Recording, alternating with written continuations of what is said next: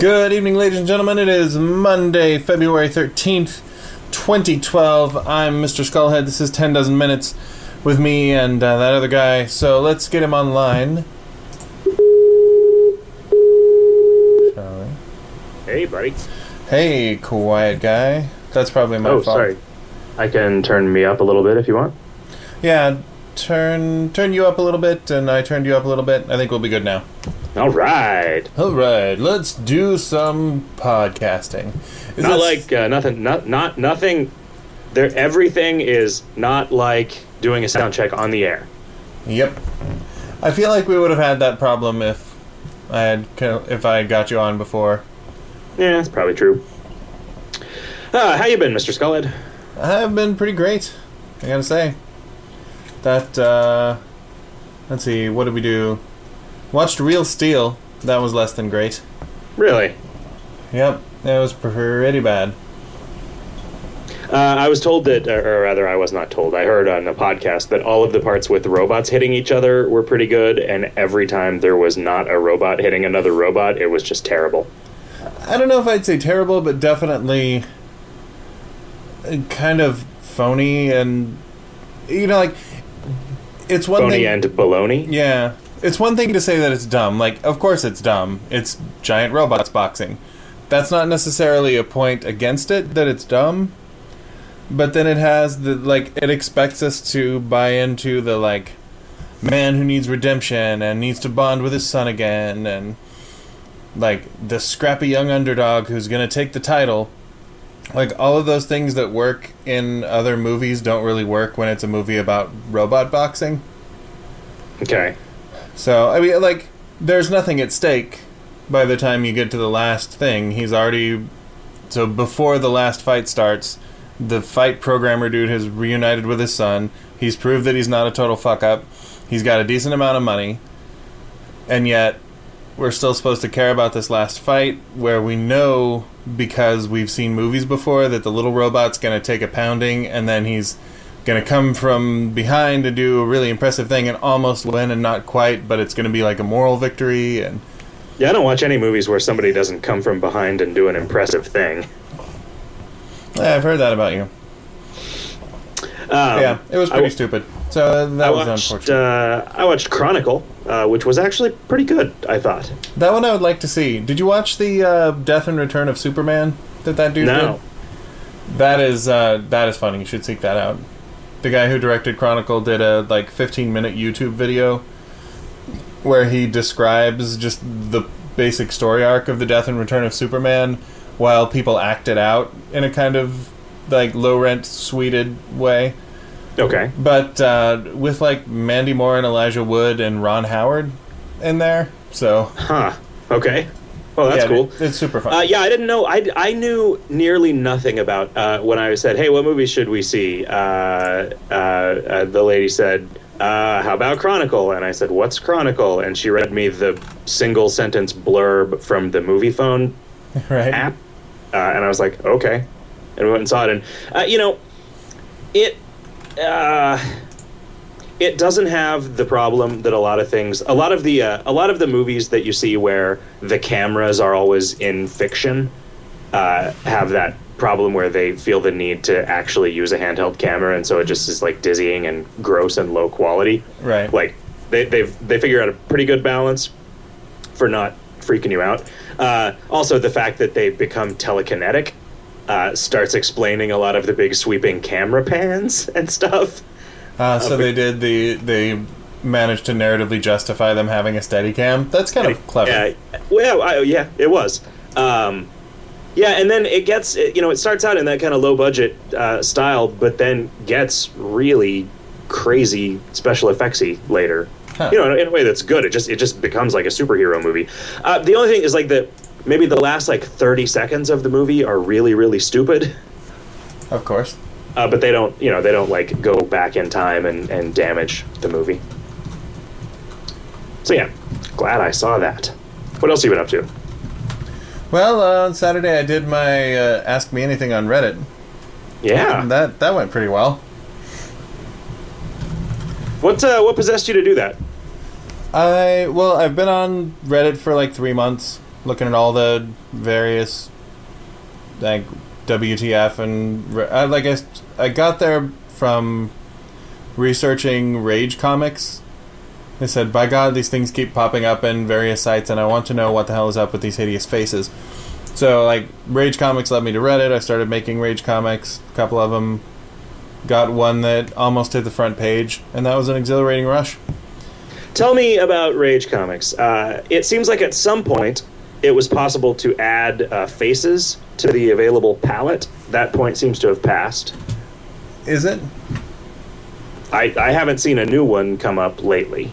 I think it just takes something that really captures people, the popular imagination, and then it'll make its way to the Rage Maker. Okay. Is that where the troll face came from? Yeah. It was drawn for Rage Comics. Since I started, I've seen the like bro troll, who's like the troll face with the orange skin and like gelled hair. I've seen a Forever Alone bro, which is kind of weird looking, but Sometimes you see one of those guys with the hat from Scumbag Steve. right. Um, yeah, I so Reddit became one of those things. Like, eh, Reddit is one of those things where if I find myself looking at the front page of Reddit, I I just am like, okay, I need to get up and do something else. Like, this is the equivalent of channel surfing, Uh huh. right? Like, I am just I am now just watching whatever is on the internet. um, and you know, I should probably just get up and do something else because I'm not, you know, like this is not this is not. I can't even pretend that this might be edifying. I use it. Uh, I use uh, Reddit as the feed for uh, like game industry news. Um, it comes up with almost everything interesting that happens outside of the other blogs that I read. Uh, well, I guess I don't know. I, of all the things that I'm aware of, the things that I've become aware of via Reddit are on Reddit. It's, it's basically what I just said. Uh, what what uh, what subreddits do you uh, do you fancy? I spend a an inordinate amount of my Reddit time on WTF, just looking at random fucked up stuff, which is weird, and I'm not sure why. Yeah, were you were you a uh, fail blog enthusiast? Yeah, like I enjoy seeing the weird pieces of art that they put out, put on there, and you know, random people dressed strangely in public, and you know, weird things being done with vaginas. Perhaps it kind of pisses me off when they're when it's just like a graphic injury. Yeah, They're like, dude, what the fuck is this? And you click, and it's just somebody's ankle sticking out sideways out of their leg. And like, well, that's a f- fucking grievous injury, and you shouldn't put that where people are going to Yeah. look at it. Thanks. is it does it not tend toward the like just giant fat woman in ill-advised pants pushing a Walmart shopping cart? I mean, eh. No, I'd No. say it's more, more weird manga and sculptures and people acting stupid. Roy uh, Roy gave me a gift today uh, that was uh, fairly. I'm guessing that he spent 20 minutes uh, drawing uh, a dick with a turd coming out of the urethra. Huh? You should put that up. Uh, yeah, somewhere. um, he he uh, he had scanned a he made a copy for himself and gave me the original. It's, it's I, I'll I'll cherish it. Let's see. So I read the first couple of pages of just the aggregation on the main page. Check out WTF. Check out the F7U12. And What's that? The, the Rage comic section. It's just like seven Fs and two and twelve Us. Uh, okay. So the kids call it F7U12. And then uh, feel guilty that I'm not edifying myself and try and read some of the Today I Learns or the Ask Me Anythings. Hmm, okay. The Ask Me Anythings are are interesting. I uh, I, I don't I didn't understand it at first because I, thought it was I am a Right. right, and, Well, and I think it sort of it's like I am a X am a Yeah. and I didn't I didn't really understand it for a while, but I've seen. I don't know. It, you know, it seems like it's a thing that people are starting to use. I did not know. Uh, I spent some time. I don't remember if it was last night or this morning, uh, reading uh, Metafilter comments about Reddit and just getting angry. Right. I was Um, gonna say I, I did my AMA, just before I discovered that this whole time all I've been doing is looking at child pornography on this site. Yeah.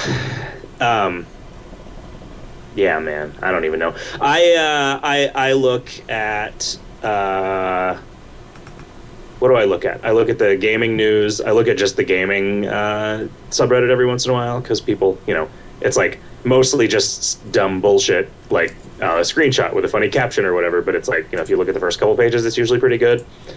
Uh, I'll occasionally pop into the like politics uh, just because I like reading arguments on the internet. Right. Um, you know, I don't know that I've really learned uh, anything from it, but uh, but yeah, I don't really understand what happened. I- Like something awful organized to like get Reddit to act to explicitly forbid child porn. Right. Right? Is that I Which mean, they were already doing. They were just allowing things that were in a kind of greasy, gross gray zone.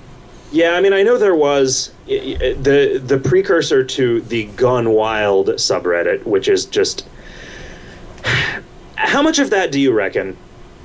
Like honestly, is girls taking pictures of themselves and posting them, and how much of it is just people finding pictures of girls and posting them? Most of the regular posters verify.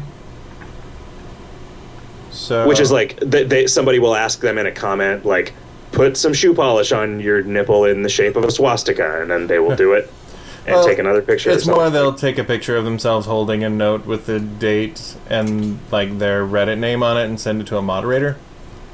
Which I uh-huh. guess is that's something that you could conceivably Photoshop if you had a picture of your target holding up a piece of paper or you know holding up a dog by the scruff Right. of its neck or something. But it seems uh, like you why you wouldn't go through all that trouble. I have spent So, I some mean- time on Gone Wild. I'm just gonna go ahead and put that out there. You what? I have spent You- some time on You Gone have? Wild. Yeah, no, no, I'm no. just no, I, like I was there. like, huh, what's that? Because I, like I just saw a reference to it on the front page, and I'm like, wow, this is just like a lot of pictures of naked girls. Um, no, yep, That's I can get behind that. right. ah, and do something impressive. Um, yeah, so I mean, so then I saw references to our jailbait, and I was like, huh, that's weird. So then I typed it into the browser, and nothing happened. Um, so- and, and like, my understanding is that I, I don't really understand what the deal is. Like, i i you wouldn't think that the same people who were like super, super pissed off about SOPA would say, no, Reddit, it is critical that you extensively moderate everything that everyone posts, even though it's like literally everyone, and you are, I imagine, a fixed number of people who work at Reddit. Yeah, yeah. Except what they were saying was, you should make sure nobody starts a subreddit that's just for like pedophiles to hang out, and if you see one of those, you should get rid of it. Because I guess the dude who ran slash r slash jailbait was friends with the administrators, and there wasn't Right. any drama about him being. I, I don't know. How like, does I how does a subreddit work? Because I the, the way that I imagined that would work is that if you tag something jailbait, like the, the like subreddits were not actually like they don't have a database of subreddits. It's just that's a way of searching tags. Am I wrong about that? That I'm not. Well, you get your own. Each subreddit gets a directory, right?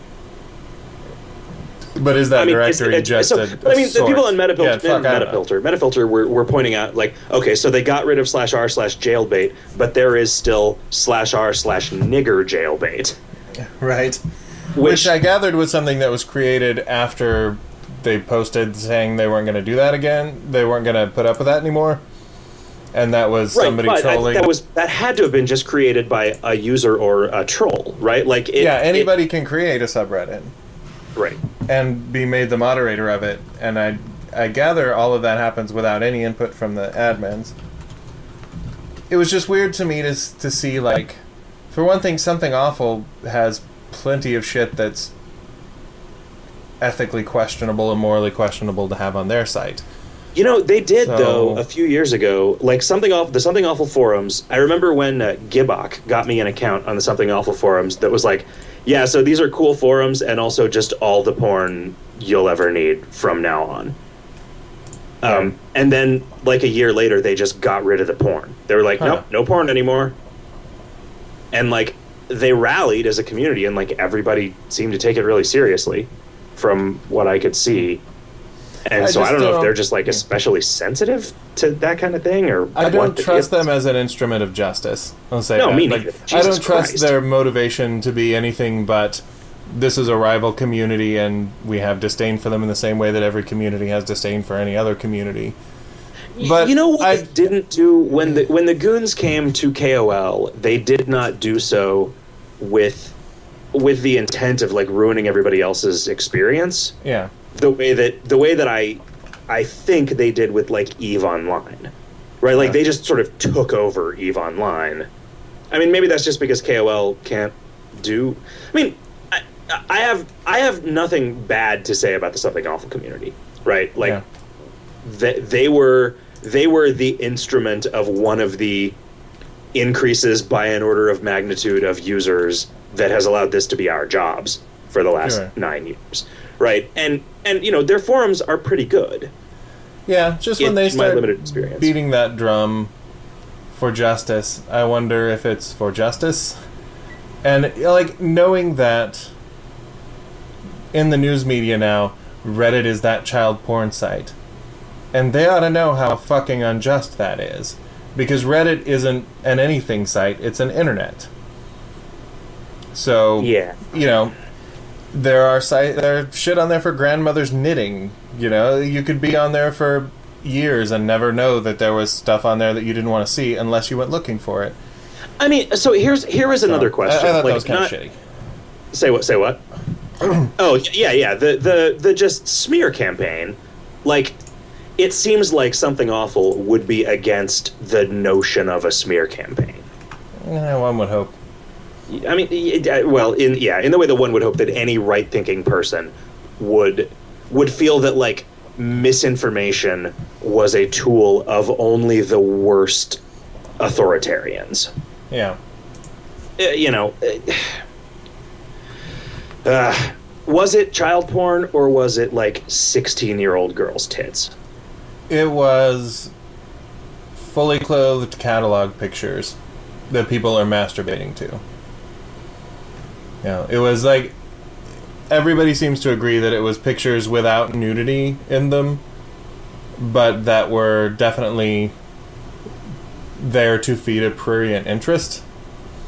And then there was the like the subreddit that was just like manga drawings of 10 year olds going down on each other, which is a, another thing entirely.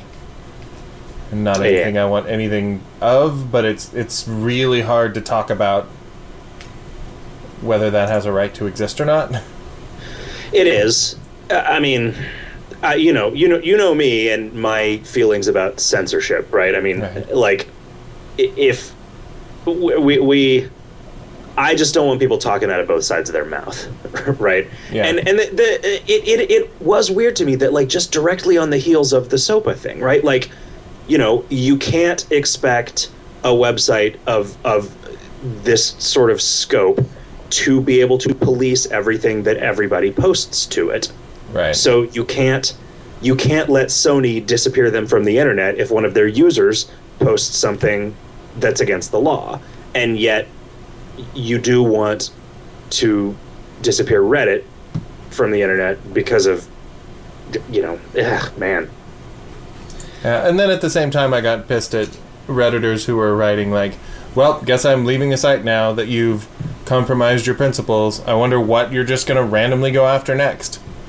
It's like, well, when they came for the pedophiles, I didn't speak up for "fuck the pedophiles," and then they never came for me because they were only going for the fucking pedophiles, and that's not a slippery slope. Yeah. Yeah, I mean, it's not a slippery slope anyway, right? Like, they're a private organization. They can do whatever the fuck they want. But just to leave them because, like, oh, well, you've compromised your principles, so it's no longer anything goes here. You've said that one thing doesn't go. No one both said that and did it. Yeah. You know, I mean, it's it's possible that, yeah, I mean, it's possible that some grandma will read on CNN, oh, Reddit, child porn. I guess, I guess maybe there were child perverts masturbating to my knitting, you know, knitting recipes, knitting patterns. Right. Um, I guess I was actually making a balls cozy for a seven-year-old boy. Yep. Turns out. Uh, yeah. I, and Meta, Metafilter was just. I, I don't mean to, to generalize, but they. So they talked about like. Metafilter has like three full time moderators for a community that is multiple orders of magnitude smaller than the Reddit community. And they were talking about how irresponsible it was of Reddit to have these, you know, to have so little oversight.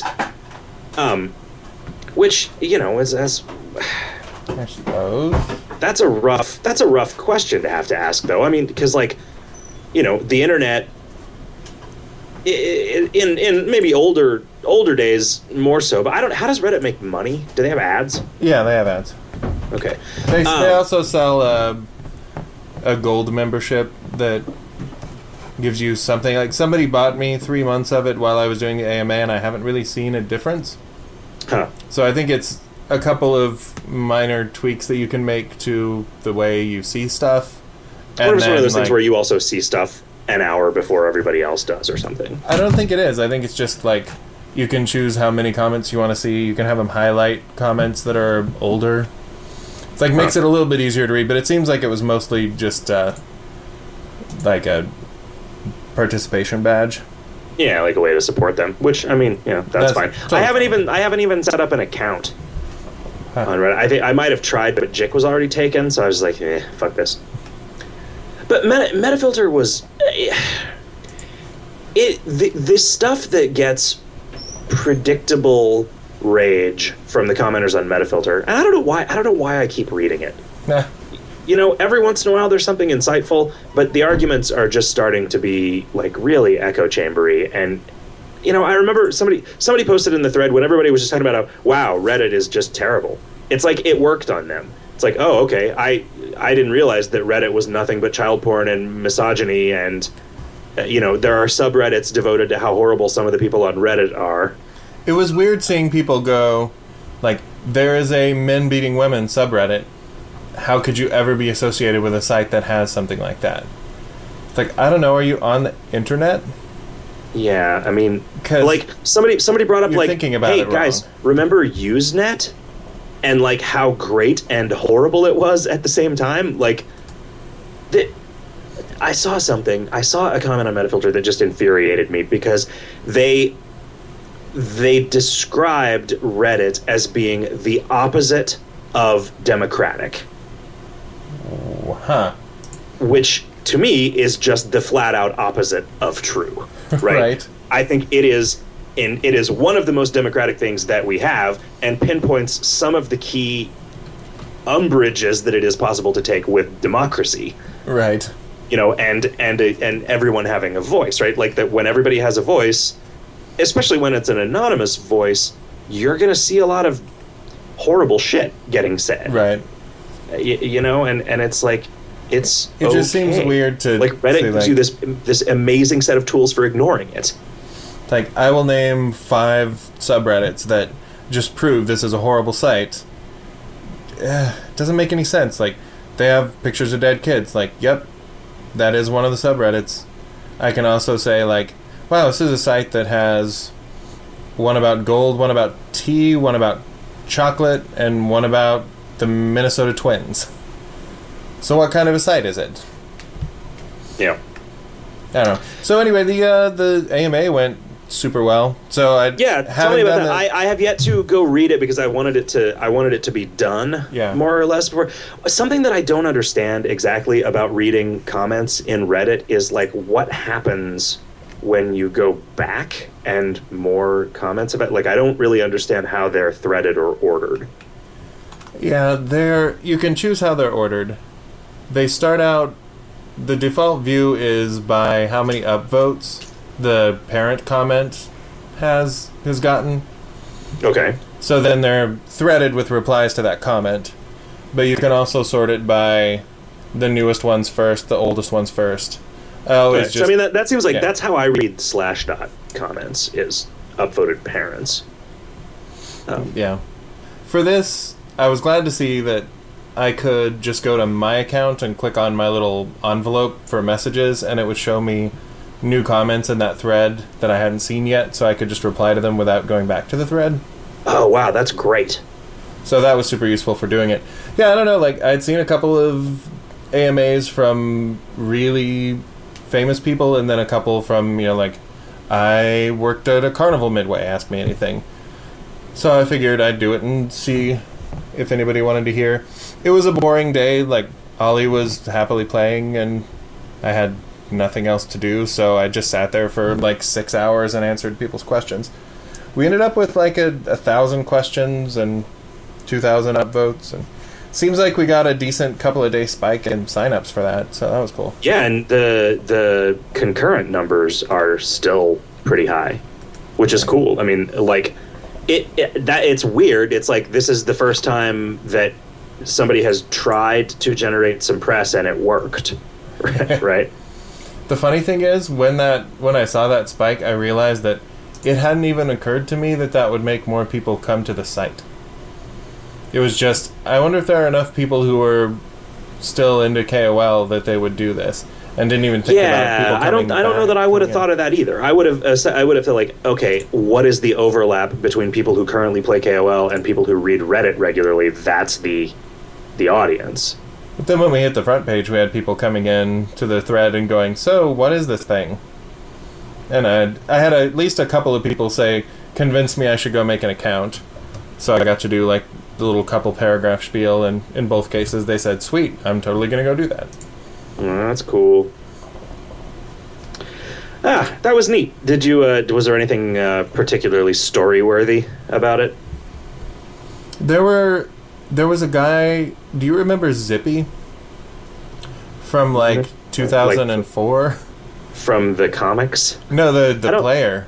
Yeah, I don't know that I do. Uh, I don't know that I do. So his uh, his ID was 1476, and he said he wrote me to say, "Hey, you may not remember me, but if you Google Kingdom of Loathing Zippy, you'll see like I got banned like permabanned a long long time ago because I was a 13 year old douchebag who had a problem with authority." hmm said, "So now you know it's been." Nine years, and I still fondly remember KOL, and I just wanted to apologize for being a dick back then when I didn't know any better. Oh, Damn, thanks. that's so adorable. Like it did ring a faint and distant bell of somebody who was kind of a douche.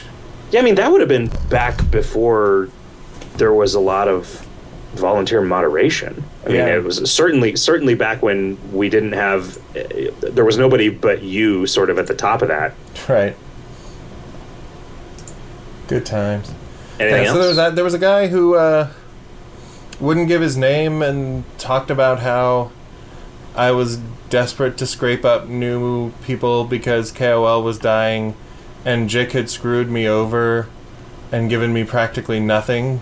So I was trying really hard to to drum up some interest in this ridiculous thing. And I went back and forth with him a couple of times, and he said, "This is somebody who you turned your back on me when we were all friends, and you know your friendship you, means that nothing." You and- did, or yeah, that that I had.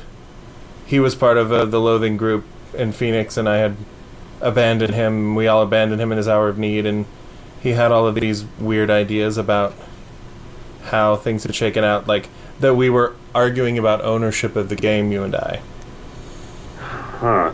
If I was if I was had screwed you or was in the process of screwing you, why would you be trying to drum up more oh, be- business? because you're all I have. You know the the pittance that I ended up with. oh, I see. was I see. you know I was trying to make my pittance larger, and so I just you know I didn't want to ignore any questions, so I just said you know I'm not sure who you are, but Jick has never done anything but pay me a really good wage for not a whole lot of work. I'm not sure what the deal is.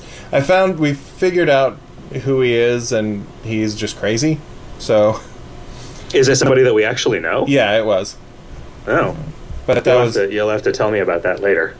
So that was slightly embarrassing. There were there were a couple of people who, you know, what I really enjoyed though. A couple of people asked about NS13 and said they had quit playing right as it rolled out, and asked why we did it. So you know that wound was still fresh. Wow. And I just, I said that the game needed to change or die, and we didn't want the game to die. It wasn't keep NS11 or don't. The game was so fundamentally broken at NS11 that something had to give. And like, yes, we slowed it down because it was going too fast and it wasn't any fun. And I actually had a couple of people go, "Oh, I guess I didn't give it enough of a chance. I'll come back and play some more." And a couple of people post and said, "Yeah, I was bored as shit with Kingdom, and then NS13 revitalized the game and made me stay." That's cool. It's like that was nice. Some vindication. Yeah, when you know when when that comes up and we talk about it as a as you know when I especially when I talk about it as a mistake, it is not that it didn't need to happen. It's that there were just some things that I went about in ways that I I now understand could have been better. Right. Right. I mean, it's uh, you know you, you can't uh, you know you can't learn anything without some failure. You you fail forward. I was uh, I was introduced to that phrase somewhere recently. Fail forward. Um, well, that's cool. I I had something else that I was going to talk about. Oh, we wanted to talk about the uh, the Watchmen prequels. Yep. And somebody somebody in the uh, in the what's it uh, talked about how badly Alan Moore got screwed over by DC and stuff. Huh. Uh, I think it was in one of the transcripts, maybe, but I don't remember. And it was like, uh, it's not this one where people are arguing entirely about economic theory, uh, because there was a very hasty transcript of our political, uh, uh, you know, just ye- yelling. We weren't really yelling at each other. Um, No, it's good. Everything sucks. I agree that things suck. Why are people so dumb? Yeah. you know. Uh, anyway, I don't actually know where that other questions thread is. Uh, but yeah, somebody was talking about Alan Moore getting like like Alan Moore working to retain ownership of the of the um, the property and DC like sort of weaseling their way into keeping it Hmm. and so because because we had talked about it being work for hire and how you know like i it doesn't matter if alan moore has a right to be cranky about something because he's going to anyway Right. right. i mean is he cranky because he got screwed over or is he cranky because he's cranky and oh also he got screwed over I just feel that he overvalues his work, which is hard to do because it's really good. But yeah, like mm-hmm. this is the you know it is impossible to make a film out of this, and they shouldn't even try. Like motherfucker, they made a movie out of Doctor Zhivago. That turned out pretty good. Like, nah, seems weird that all of the geniuses of literature who have ended up with decent movies, and we can't do your comic book. Cause really, know i mean like the uh, movie, you know, the movie he's doing something that not a lot of people are doing, right? Like his his stuff is, it really stands out, right.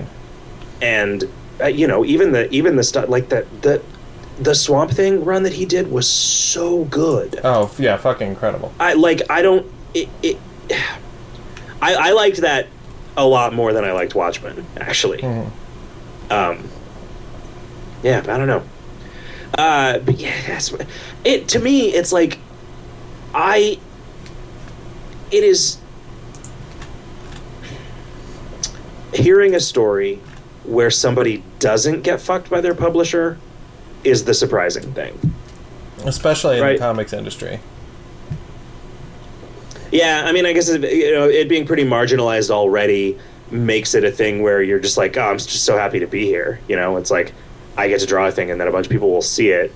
Like, did you see what Marvel is doing to the guy who created Ghost Rider? I did not. They uh they don't like him going around saying that he created Ghost Rider.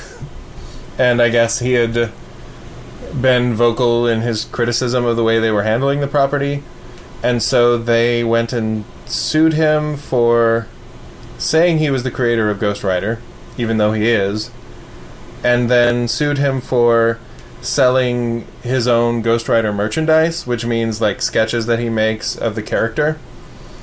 So they gave him a Hmm. cease and desist and sued him for seventeen thousand dollars, and he's like sixty nine years old and living on Social Security. And uh, uh, super super ugly thing, Yeah, I mean that. So the and the- that's kind of par for the course. Like you go to Comic Con and you see Yeah, the giant booth for the movie that's coming out, and then over in the corner at a card table is the 80 year old who created that character. yeah. It you know like it's this is another one of those things though where there's a really clear bad guy in this, Right. but like I you know should that guy be able to draw Ghost Rider and sell it to people? Like It's- he sold the rights. Well, to it, except right? there are there are rows and rows of people at Comic Con who are drawing all of those Marvel characters and all of the DC characters, and DC doesn't. DC and Marvel really don't care Mhm. because it's not eating into their profits. They don't have a line of, you know, original sketches. yeah, original sketches and shit. So it, it's There was that weird thing where the guy area, that made the guy that eye. designed the stormtrooper armor Huh. had somehow finagled, and it took some finagling, right? Like he had gotten the rights to reproduce and sell them, huh. um, but but it was hard. Like it was a legal battle with Lucasfilm to do it, and it was only because it was in England that he was able to win it. Huh. Uh, that happened like last year, I think. It And was all this- over Boing Boing. In this case, it's pretty clear that this guy was making noise, so they decided to beat him down by doing this thing that they're technically allowed to do, but that nobody does because it's a dick move. Yeah. So, in that light, like Alan Moore is a very wealthy man who's living a very comfortable life because of the things that he's created, and I- is he? kind of seems like he should shut the fuck up. Yeah, homie gets paid. I'm also still mad at him for writing Lost Girls. And making, Yeah. me, making me feel like that was something that I should read because it had his name on it. And then I mean, that was like a thing he did with his girlfriend or something, right? I hope so. Was his girlfriend 17? Because that shit was drawn like a like a junior in art class draws. Yeah, that that was my uh, that was my impression of it too. I, I like. I don't know. I saw it. I read. I you know I, I read a thing about it, and I was like, okay, this just seems like a thing that he did because some woman would fuck him more if he did it. And, And, because he yeah, got like- he could get paid to jack off to Alice in Wonderland. you know? Like Yeah. I'll bet that I could write just some straight up porn and people would talk about how amazingly illiterate it is. Yeah, I mean, never it was pretty finished it. expensive too, wasn't? it? I mean, like for a while, couldn't you only get it in like a hundred dollar hardcover or something? I think it was like 50 to 75, but yeah, it, a decent Yeah. amount. It's a really high quality package. it's on really good paper, Right. I'll say that for it. The coloring is colors are very vibrant. Yeah, it has all of them at some point. Uh, yeah, I mean, uh, uh, you know, I mean, So whenever I'm, he starts I'm glad talking to know about, that he has that he's made a comfortable living of it. It so the, the what this guy said in the forums, I can't find the thread to read it, but that he he was he signed a contract that said he would he would the rights to the characters would revert back to him when the book went out of print, huh? and they screwed him by never taking it out of print. Did they screw him though, or was it so popular? They was it so popular that yeah, it didn't make sense for them to take it out of print? Yeah, I mean, yeah, And that's a contract then- that he signed. like he didn't want to work for them and so he started working for some other studio which they then maliciously bought so that he would be working for them again and yeah it's hard to say i mean he seems like a kind of a crazy dude Yeah, he he has a definite inflated sense of self worth and of self of being persecuted. Although, if you want to make him sound super sane, read anything that Frank Miller's written in the last ten years, oh yeah and not just blog posts, like his actual creative output. He just wrote. i don't think that i've ever read a single thing that he's written you've not read uh, Dark Knight Returns, the comic no right? Or the or three hundred. nope Sin City. Nope. Uh, The Spirit? The Spirit was actually Will Eisner. He just took the property and made a really terrible movie out of it. Oh, okay. If you loved Sin City, and I know you didn't, you would still hate The Spirit. Um, yeah, I barely remember Sin City. There, there were a lot of dudes getting shot in the dick, All right. as I recall. Yellow. Uh, was Blood, Ron Perlman? No, it was Mickey Rourke that was in it. Ron Who do you think would win in a, I don't know, just a straight out fight between Mickey Rourke and Ron Perlman? Probably Mickey Rourke, huh? Uh, yeah, I don't know. I would expect Mickey Rourke to fall over halfway Yeah, through and and have a heart attack and die. I don't know. right. He'll just die. He'll die in the middle of pretty much anything these days. Yeah, he's he's not in the best of shape. Like he may be like in good physical shape, but his body is pretty destroyed. And Ron Yeah, Perlman. I feel like Ron Perlman never did no drugs. I wonder what Ron Perlman's vices are. Hmm. He can only get it up when he's wearing the big glove from Hellboy. and the makeup from Beauty and the Beast. right, he can only have sex when he's fully made up as Beauty and the Beast at the same time. yeah, yeah, he's the Beast, but he's wearing Beauty's underwear. Uh, what else is going on, man? I uh, oh yeah, so the Watchmen prequels. What do you think? Do you care? Does it matter? I think there's some there's enough talent behind it that if I was still buying comic books, I would probably check it out. I'm just gonna wait and see if anybody likes them, and then maybe pick up a trade later. But A rough trade. yeah, I'm not like I'm neither excited nor incensed. Like, of course they have the right to do that, and it doesn't necessarily have to suck. Yeah. You know, like Tim Burton said, all there is to say about Batman, they should never make another Batman movie ever. Like, huh? Yeah, I mean that's a. I, I I find it hard to get upset about things being remade and rebooted and stuff, you know, because that's kind of what entertainment does is dress up stories and tell them again. You know, like Sometimes there's a lot of original stuff Batman. being made, probably more now than ever. So I don't, you know, I don't know that there's like a real dearth of originality. But yeah, who knows? A dearth of originality. Know, Sorry, that just sounded like cult of personality enough that I'm gonna make is that my a Yoshi noise? yeah. I'm gonna make my phone stop making Yoshi noises. Oh, is that what happens when you get the a best. text message? Yeah, That's adorable, Mr. Skullhead. it's a little piece of my youth. Yeah, we had a teacher in high school whose name was Mr. Reedburn, and Yeah, every time I jumped on Yoshi, I could swear he was saying Reedburn.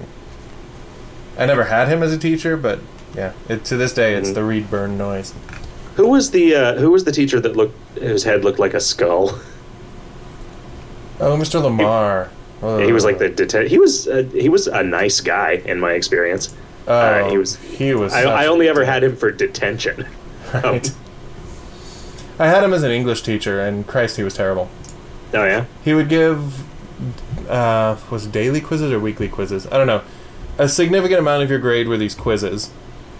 That, since he didn't feel like grading the whole thing, he would put, like, slips of paper with the name of each aspect of the quiz in a jar and then draw out which one he was going to grade it by. So sometimes it was the answers to the questions. Sometimes it was following instructions, like did you write the right header on the top of the page?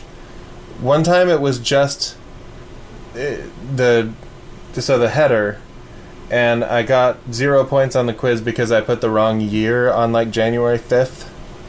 and I was so mad at that motherfucker. And I like my dad came down to talk to the principal about it, and the douche nozzle sat in there and said, "Well, I read in a, in a teaching magazine that this was a good way to evaluate. It's just, you know, sometimes it's based on the actual material they're the fuck supposed to be learning, and sometimes, you know, it's based on their ability to function within the the parameters of the assignment."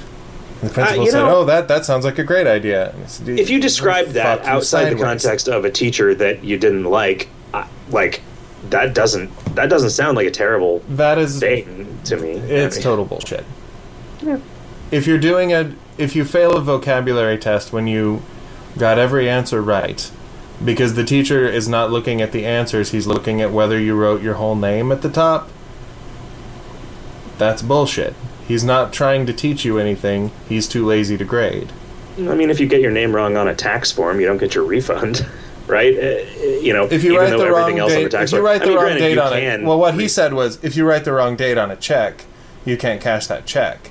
which so, is well- technically true. Yes, but you usually can, and if not, Everyone you can ignores it. rewrite We had a we had a. This is, I think, just the bank being Yeah, a dick. Somebody donate. Somebody sent us a check as a donation. Had written the wrong year, scribbled it out, and corrected it, and it got returned to us because the change wasn't initialed. Uh, so did you write the dude's initials on there? And No, we actually sent it back to the guy, and he sent us a new check. It, it was weird. I, I don't know why we didn't just write the guy's initials on it. I mean, I guess because that seems like it's it seems like it should be illegal. I realized after this, uh, I at some point in the last like five or six years just forgot that you're supposed to endorse checks before you deposit them. uh-huh. So I have not endorsed a single check in like five years. I just forgot that that was a thing. Hmm. Like I had for the for the occasional checks that come in the mail for donations, I had a stamp that was an endorsement in the with the company's account information on it and stuff that I would use, and that stamp ran out of ink, and I just stopped endorsing both the business checks and the personal checks. And I've never had anything come back. And I don't know if that's just because nobody gives a shit. Right. The more that I think about the way checks work, the more it really does just kind of seem like it's kind of an honor system. It's just sort of like a convenience Right. thing where we just like we just have to trust that not enough people are going to deliberately and vindictively like you know fuck this up for their own gain or just to hurt someone else that we actually need it to be you know like it, it just it is so insecure Yeah. on so many levels that it is a wonder. Like I feel like this is one of those things like you know gas stations and gas cars where if it just didn't exist and you proposed it now, you'd just get laughed at for how bad of an idea it was. Although now, like, think about it now versus back when banking started, and you would just have a piece of paper that was signed by, ostensibly signed by some nobleman who said that you were allowed to draw five coins out of the bank in another town. Yeah, You know? I mean, so there's like the whole "catch me if you can" thing where it got a little bit more secure, Right. right? But I mean, it's just there was a time in uh, like 98 when i was working at navajope tours that i accidentally grabbed the wrong paycheck someone put the wrong paycheck in my box so i cashed somebody else's paycheck and it went into my account and when i went to the bank they said well you can't pull the money out because eventually we might catch that when the check gets processed and then we'll just take the money out again. But we can't cancel the check because it's already gone through. So you just need to wait and see if sometime in the next two weeks when we actually do the reckoning we figure out that that's the wrong check and that you don't have a right to deposit it right. So i think she ended up cutting me another paycheck and i put that in and then pulled the money out for the other girl and it never they never caught it as far as i Yeah. remember so like jess worries if i deposit a check that's made out to her into my account but that's you know that's so minor a detail for them Yeah, I mean, I've deposited checks written to Jick. right it, you know it, like it it's the kind of thing you know it's like that but it's it, that's why it's so weird when something like that uninitialed change comes back. It's like this this has to have been somebody's like first day on the job. Right. Uh, you know they're like still in their probationary period and they want to make sure that they don't get fired for not you know following the rules because what the fuck? Yeah. Like, you know, it like getting the date wrong in January is not cause for suspicion, Right. Right? And getting it right means that you're probably just some boring Eagle Scout asshole, and they ought to steal your money. Because what are you going to do with it? Donate it to the poor? Yeah. I, I just figure anybody who wants to take my money can, because I'm not using it for anything. Hmm. It is like the banking seems kind of weird in general. Uh, you know, just all of the structures that are in place that we feel like we can rely on. It's and this is like when when something comes up like oh the publisher screwed these people. Like it's exciting. It's an exciting time, right? Double Fine does this thing where they make a million dollars in two days on their on their on their Twitter, on their Kickstart. Um, which a lot of people are hailing as like ah just the death of the traditional publishing model, which I think that is extremely premature. Right. Um, but I saw a statistic, a statistic the other day that retail sales of video games last year were down 23% from their highest point. Huh. Uh, but total sales of video games just keep going up, which is just like showing the ascension of dis- digital distribution and uh, you know alternate distribution methods, which I, I almost think like it is not unfair. It is not crazy to say that there might not be major video game publishers in like 10 years. Yeah. You know, I mean, there might still be. They, they will figure out, like, because they are these these leviathans, they will figure out a way to keep their hearts beating. But right. I don't know. You know, people people are ignoring the fact that like without without the engine of the mainstream industry, Tim Schafer would probably not be well known enough to have been able to pull that off. Yeah, it's the same thing as when like Radiohead sells a million copies of an album in a in digital distribution without a major label, and they go, "See, we don't need major labels." Like, yes, if you're a Radiohead, Yeah, even like OK. I read an interview with OK Go where somebody was like, "Yeah, so what's it like being all yeah, fuck you labels. We don't need labels. Labels should just go die." And they were like, "Well, I mean, nobody would know about us if it wasn't for the label that we were on to begin with, right? Like we just we thought that maybe the exposure that we had already gotten had given us a sufficient fan base that we could get away with this, and so we took a giant risk and tried it, and it you know it paid off. Like I feel like they they keep needing to raise money for every video that they make, right? Uh, like I think being OK Go is just their jobs now. It's not like they oh we broke away from the major label and now we're all set for life and can just keep making all the music that we want, right? Like right? it, it's it's now just like a you know they're just like subsistence.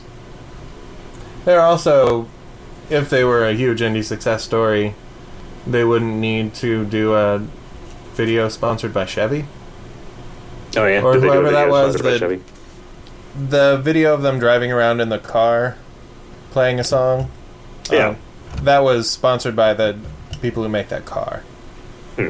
and aired during the Super Bowl.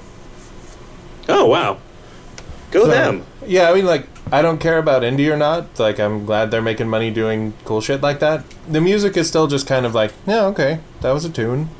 Yeah, Right on. yeah. I can't imagine someone being like a fervent OK Go fan who goes to see shows, Yeah. but it's pleasant. You know, it's like I don't remember. You know, I don't remember them Blossoms being level. bad when we Yeah. saw them. Um, It's the, but it's the Gin Blossoms level of band. Like they are a total working band, and that's cool. And I can't imagine like a 14 year old girl fainting because they met the Gin Blossoms. You know, sure. Maybe, maybe, uh, maybe that Eddie Vedder. oh, he's dreamy, Uh-huh. dreamy. I Although it's weird. wonder- like, I was gonna say, well, talk to me when some completely unknown person raises a million dollars on Kickstarter. People keep doing that though. Yeah, the the record had been broken like eight hours before it got broken again. For that iPod docking or iPhone dock that's made out of aluminum. Uh, was I don't even know. I don't. I didn't see it. I have now bought a single thing on Kickstarter, or funded a single thing on Kickstarter. Huh. Um, just I saw. I think I might have just seen a Metafilter link, or it might have been a Boing Boing link, but it was like, it was like this uh, Tyvek map of San Francisco that just had a bunch of like it was sort of like a not even like underground, but it just like a if you're like young and on the internet, these are the things in San Francisco that would probably be pretty cool for you to go to. Uh-huh. Right. I mean, it's just sort of like a like a, a map that is also a sort of a hipster Fodor's. um, but it was like it uses this method of folding where there's no way to fuck it up, and all you have to do is kind of squeeze it, and it folds back up. Yeah, that is freaky. And I was like, you know, that's that's pretty clever. And looking at the list of sample things that are listed on the map, I'm like, okay, so some of those places I've been to and they're really good. So like, if people who like those places make a list of other places that they like, maybe I'll find out about something that I don't know. And so, sure, why not? I will give them. I will give them the amount of money that it takes to get one of these. Right. Uh, and it's supposed to show up about two weeks after I get back from San Francisco. so that's uh, that's the I've most done- convenient possible. There was a local theater company who always does cool shit that did a fundraiser. I kicked in for them. I did the. I sent you a link for the gaming dice that I'm sending you for your birthday mess. Yes, yes. Whenever that shit shows up, so the the sugar and chocolate gaming dice donated to Yes. them. There are a couple of bands that have are doing projects that I've thrown in on. I just figure, I want I want people to succeed who are doing things that I think are cooler than what I'm doing. I would like them to have my level of success. I hope that I hope that this bodes well. You, you know, Right. I, I think I think that in order for me to be really comfortable saying that this is like this crazy, just awesome, entirely positive wave of the future, that there need to continue to be no like really high profile disappointments Hmm. to come out of it and i it, it- you know i have no reason to believe that those guys are even a little bit shady but if it just keeps growing and growing and growing and starts to become one of the main ways by which things get funded and made it is going to become almost impossible for them not to grow to the size where it is almost inevitable that they will become corrupt. Um, and so I would like it a little better if Kickstarter had some equally successful competitors Yeah. And I've so seen, that there were more so that there i mean in the same way that i feel like the world would be significantly better now if paypal had a reasonable competitor right. you know And now it's too late for that challenge to be really mounted. Yeah, I mean, Amazon might pull it off. You know, Amazon might become as as ubiquitous for that kind of thing as PayPal is, and that's you know when we we just started kind of getting more and more pissed off at PayPal, and so we switched the order. Like on the donate page, it's like our preferred method of donation is Amazon payments, right? Um, and that's still only rather than getting like maybe 10% of the money coming in from Amazon versus PayPal, it switched to maybe 20 or 25. Huh. So, uh, yeah, I mean, and a lot of it is probably just inertia. Like people who use PayPal in the past are still using PayPal. I mean, I, you know, as an end user, I don't really have a problem with it. And as as like a business user, I don't really have a problem with it. It's just kind of annoying. Yeah. And they they've never done anything that leads me to believe that I can trust them they've never done anything that leads me to believe that I want to burn their office down, but like, eh, you know, it, it, it- I I wish that in something that has become so important as as Kickstarter, like culturally, that there was more than one game in town. Yeah. The uh, I read a an article that was pretty disingenuous and stupid about Kickstarter, but it was the first that I'd been aware that there was a backlash brewing, which I guess is inevitable with something that gets popular. But I mean, the crux of his argument was all they're doing is providing kind of a shitty web hosting service and uh, aggregating a way to process payments that you could totally do yourself, and then they're charging way too much for it. And that's just, but Yeah, that's a super dumb. That's a super Yeah, like, dumb argument. I mean, that's they're giving that is you a just set of ignoring tools that- all of the important Yeah. aspects of what it is, right? Like, Like they're they're loaning you their trust. I mean, Like eBay. All eBay is is a shitty website that you can upload a picture to, and that will take a credit card, right? Like, you could say exactly the same thing. Yeah. And then there was like all of your friends who are who think they're creative are now bugging you to give them money for their stupid projects. And I that's a complaint if you don't like seeing your creative friends do cool shit. Right. Yeah, I mean, Kickstarter, because it is still moderated by humans, they don't let just any dumb thing get going on it. And it's also like if your friend sends you a link to donate to his Kickstarter, you can um, ignore it more than you could your friend like coming to your house and talking endlessly about the CD he wants to make. Yeah, that said, he wouldn't ask you for money, right? He Yeah. would ask you to support his Kickstarter and maybe get pissed off if you didn't, in a way that he would not ever. I think that's a problem with your friend then, though, because like, ton, tons of my friends didn't support my Kickstarter, and I just gave them free copies of the comic because they're my friends. You know, Mhm. Well, why? I mean, they why buy the cow? They thought when I know I will eventually get some milk for free. yeah. I also gave them each a glass of milk. Oh, good, good. That's cool. What are you going to do with all those cows that are piled up in your backyard? They're stacked like cordwood.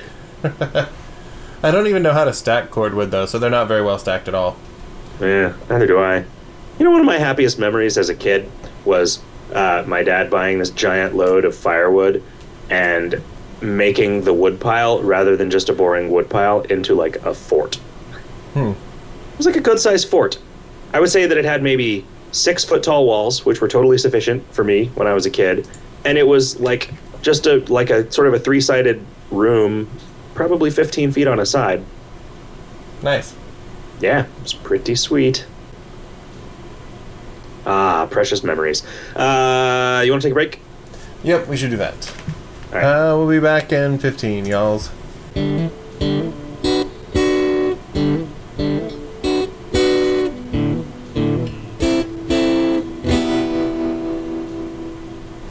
And we're back. cool. What's shaking? What's shaking during the break-in? Bacon. I got me another beer because these beers are Coronas and one of them is not enough. Mm. I got me another beer. Uh, these beers are uh, Santan Brewing Company Hawk Shop, Hawk Shop, Hop Shock, also Hawk Shop IPAs. And one was enough to make me unable to pronounce the second one. Uh, I would like some um, pawn shop to start selling those so you could go to the Hawk Shop and get Hop Shock. yeah. Uh, let's get to this forum thread, shall we? Oh, let's Hey guys, says Casey Wiedemann. A while back, Jake pondered letting sorcerers chug potions in combat, or removing the naughty sorceress's debuff and making her scale again. You're revamping Quest now. Is the naughty sorceress fight going to change significantly, and with those poor sorcerers in mind? Oh, who knows, buddy? Who knows? There was a question on the AMA about how the Naughty Sorceress fight is too easy now if you're if you do it at level. Huh? It said, yeah, I know. wonder She, she used who's to scale, but saying that though. it seemed more important for her to scale when we had people who were like level 120. Yeah, Right. that was a that was like a super sort of challenging thing about when we rolled out Ascension is because there'd been people playing for you know a couple years, just leveling and leveling and leveling every day. They were leveling Right? every day. Have you actually heard that They were song? like- wow. Hey hey hey hey, level your KOL character every day. Uh, wait, which which song? The everyday Yeah. I'm shuffling song. Well, no. I so I heard uh, at the very first PAX when Jerry walked out onto stage. They had, like I think they asked both of them like what song they want playing when they walk out on stage, and uh, Mike did Final Countdown, and Jerry did a song that was just that every day I'm hustling, every day I'm hustling Ah, which was what that came from. I feel like that was just somebody doing saying the same thing except changing it to shuffling. yeah, yeah. And then is that is that in that party rock anthem or is that a different song? Yeah, it's in the Party Rock is in the house. Sorry, sorry for party rocking. That, that I you know I kind of liked that stupid Kia commercial with the the, the the gerbils. right. like I, you know, I thought those commercials were pretty cool, actually. And the one where it's like, oh, okay, there's this, it's like this war torn future robot city battlefield, and then those those gerbils drive up in their Kia and they play some they play some sweet ass hip hop, and then the robots dance until they explode. That was. Uh, it's getting harder and harder for me not to find joy in things, Mr. Skullhead. Oh, I'm glad to hear that. That's the, the opposite trajectory that you usually get. I think I'm growing up. Um, fuck, what was I? Yeah, uh, yeah. So I don't know, man. Uh, I only have one combat macro, uh, and it is chug butter, um, which doesn't actually do anything. And I don't know why I called it that, but that's a, that is a phrase that I see almost every day. Is in my uh, in my drop down of combat macros, chug butter. So when uh, whenever I hear the word chug, I think about that. Yeah, letting sorcerers drink uh, drink their potions in combat would be kind of cool. Or, yeah, I mean, it'd probably be like pour it on your head or something. Yeah. You know, because he just won the big game. Uh, oh, I just had a delicious thought. You're tracking highest damage totals now. What if she scales to the highest amount of damage dealt over the course of a run, and with bonuses against that type of damage? I've been watching you, and I'm ready, she cackled. That is pretty clever, actually, for a. I would want to use that more for like a clan dungeon boss because that is tracked over the lifetime of your character. Oh wow. So, like, if it was in your first hardcore run, I wouldn't want her to scale to the amount of damage that you did on your one run where you decided to get to level 75 in Aftercore. Hmm. Um, yeah, players funk slinging love songs would have a tough fight, and new kids and bad mooners poking things with saucepans wouldn't be horrendously overwhelmed. Metagamers would try to keep their damage down throughout the run to compensate, which makes the entire run more difficult and interesting. I. It would be really hard to balance that in an interesting way. Um, I mean, because, you know, min maxers go min max. So you wouldn't. Uh, it would be really tricky to make that an actually interesting proposition, I think. Um, Wolverino79 writes First questions, just out of curiosity, what's the highest single amount donated by an individual? Would you consider doing something special if somebody donated an obscene amount, like 10000 or 100000 No, please don't read into this. I commit to nothing. Uh, no, would, I think there was a guy that donated over the life of his. I think he had donated $10,000 over the life of his account. Yeah, and he Just like- part of that was he asked for a special thing that he could do in game to do charitably, and that was a cool idea, and he donated for it, and so we did it. Yeah. Um. So so yeah. I mean, it wa- you know, it's not like I'm not going to give somebody a custom item for any amount of money. Although somebody later, I don't remember if it's in this question thread or not, but somebody was like, "What the fuck is the point of the golden Mister A?" That one was in the very early days, like one of the first guys to donate fifty dollars. Was like, so I already have more Mister A's than I need. Can can I have something that's fifty dollars instead? Like maybe make a golden Mister A that lets Hmm. me do something nice for other people. And I'm like, sure. I think And, uh, that's a cool little thing if you're Yeah. a, a heart type. Yeah, I mean it, the the the buff is. wi- Yeah, I, I don't. know. It's it is it's a little weird. It's kind of unlike the, those standard things that are in Mister Store all the time are a little weird now. Hmm. You know, people people have complained about the Miz accessory because like it's just exactly like a Mister accessory, only worse because you can't trade it Right. in Mister Store, and they they have a point, right? But it's not like we're tricking people into buying it. You know, it says right on the tin what it does. Um, second set of questions: Would you consider doing a month where you partner with an organization like Child's Play, where a ten dollar donation still gets the person a Mister A, but five dollars goes to Child's Play instead of ch- gold Ferraris? Maybe make the item of the month appropriately themed. A hospital clown familiar? Ah. That's excellent. It's a clown that just directly feeds on the souls of dying children. Hmm. Uh, if big enough, maybe partner with Gabe and Tycho to get some cross-site publicity. Maybe you guys have already done something like this. um, uh, you know, we've talked about this in the past, and somebody uh, actually Xenosis uh, responds. Uh, eh, you know, we, we, we, that's pretty well worn territory. Yeah. Um, I I feel weird about it, and so you know, I mean, if we were gonna, if there was a charity that we felt really strongly about, like we did about the Hurricane Katrina relief for some reason. Like, why did I? Why was that a thing? Like, why did that disaster make me think, oh, let's raise some money for this? And no disaster prior to that or since has. That's the other thing too. Is if we did that for Child's Play, we would hear from a lot of people who are wondering why we didn't do it for starving children in Africa or children who are starving and also have no limbs in Greenland or you know like Right. there's the idea that you have to find the biggest possible need to fill Yeah, which You is know. silly. and we're not prepared to take that hit. Well, I did do a series of nude commercials for PETA though. Oh, good. So I just did that on my own. Yeah, I mean, They I'd don't rather know. be covered in this fur than wear fur. Um, man, yeah, I you know I keep intending to give some money to Child's Play. Um, I mean, you know, like some like a vaguely real amount of money to it because I really do like I believe in that. You know, it's it's a that's a cause that I can rally behind.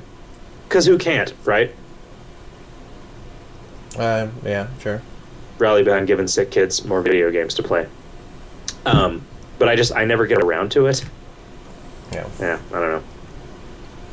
Yeah, I mean, what charities deserve money, right? Like the other thing is like we're like the ideology that I am interested in presenting t- to the world with the face of the company is the ideology that believes that there should be like some cool video games for people to play. And here here's one. Uh, we're gonna work real hard on this right? Like i don't I- it, i wouldn't feel comfortable like saying oh like we're for every mr a you buy we'll give five dollars to the dnc Y- y- you know? Yeah. like I, I just don't and it seems like with the exception i mean maybe that's why katrina was a thing right? Like it's like okay well obviously people need help who just had their shit torn in half by a wave right? Yeah. like you can't you can't argue with that. Like this was you know no matter what side of the partisan divide you're on like it's pretty clear the government dropped the fucking ball here so let's all pick up the slack together And the important thing is they were white people whose stuff had been destroyed by a wave. Mm. Oh wait, not white people, Americans. Yes. Many of them are Um, black. I don't remember how much that ended up amounting to. I thought it was about five grand. Was it? I thought it was more than that. Because we just matched what. Yeah, maybe it wasn't. We just matched what. Like the radio did a fundraiser and then the company just matched it. Yeah. right? And it was a thing that was entirely separate from uh, from whatever. Uh, Erich says, with the old skills getting phased out for trendy, will you go the trader slash crimbo way again and introduce new sets? Not so much as a replacement for things like Inigos, but as a new set of viable skills that are trendy again. Um, ask me that question nine months from now when we see whether or not anybody is still playing trendy and whether it matters. You know, like whether like while trendy was in there something like this item of the month which reintroduced some missing functionality for trendy was a viable thing to do because this is a thing that people are actually doing and they care about that may or may not be the case a year from now right and i mean there might be a little bit of a chicken and egg situation there because if trendy just be- eventually becomes like oh now trendy runs just take 10 times as long as regular runs because we've lost all of the cool shit that speeds runs up because we haven't replaced any of them, then you know who knows. Uh,